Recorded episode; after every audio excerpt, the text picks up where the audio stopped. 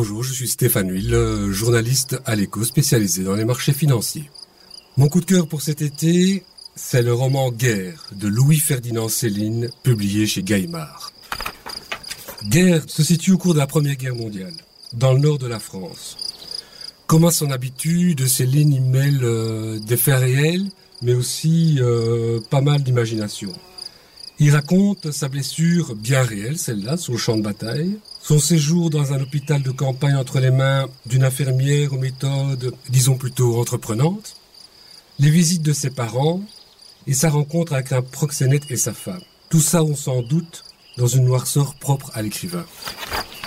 Ce roman et d'autres écrits inédits de l'auteur de Voyage au bout de la nuit et de Mort à crédit sont sortis des limbes de façon totalement rocambolesque l'été dernier. Pour ceux qui n'ont rien lu de Céline ou que le voyage au bout de la nuit a un peu ennuyé, Guerre est une excellente façon de, découvrir ou de redécouvrir euh, cet auteur essentiel.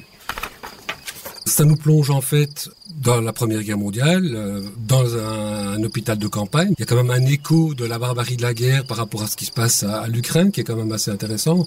Outre ce fait, donc euh, Céline a, créé, disons, son propre style littéraire en créant ce qu'il appelle sa petite musique. Ça veut dire en, transformant l'oralité de façon écrite, de façon à rendre euh, ses romans plus vivants. C'est un médecin qui a travaillé dans des dispensaires publics, puis euh, il y a la période sombre de Céline, donc euh, il a basculé dans collaboration entente avec l'ennemi. Il a dû s'enfuir au Danemark. Et sa, tête était mise à prix euh, près de la libération. Le plus cruel de toute cette dégueulasserie, c'est que je n'aimais pas la musique des phrases à mon père. Mort, je me serais relevé, je crois, pour lui dégueuler sur ses phrases. On se refait pas. Pousser son quick, encore ça peut se faire, c'est tout ce qui précède qui vous épuise la poésie. Toutes les charcuteries, les baveries, les torturations qui précèdent le hockey du bout.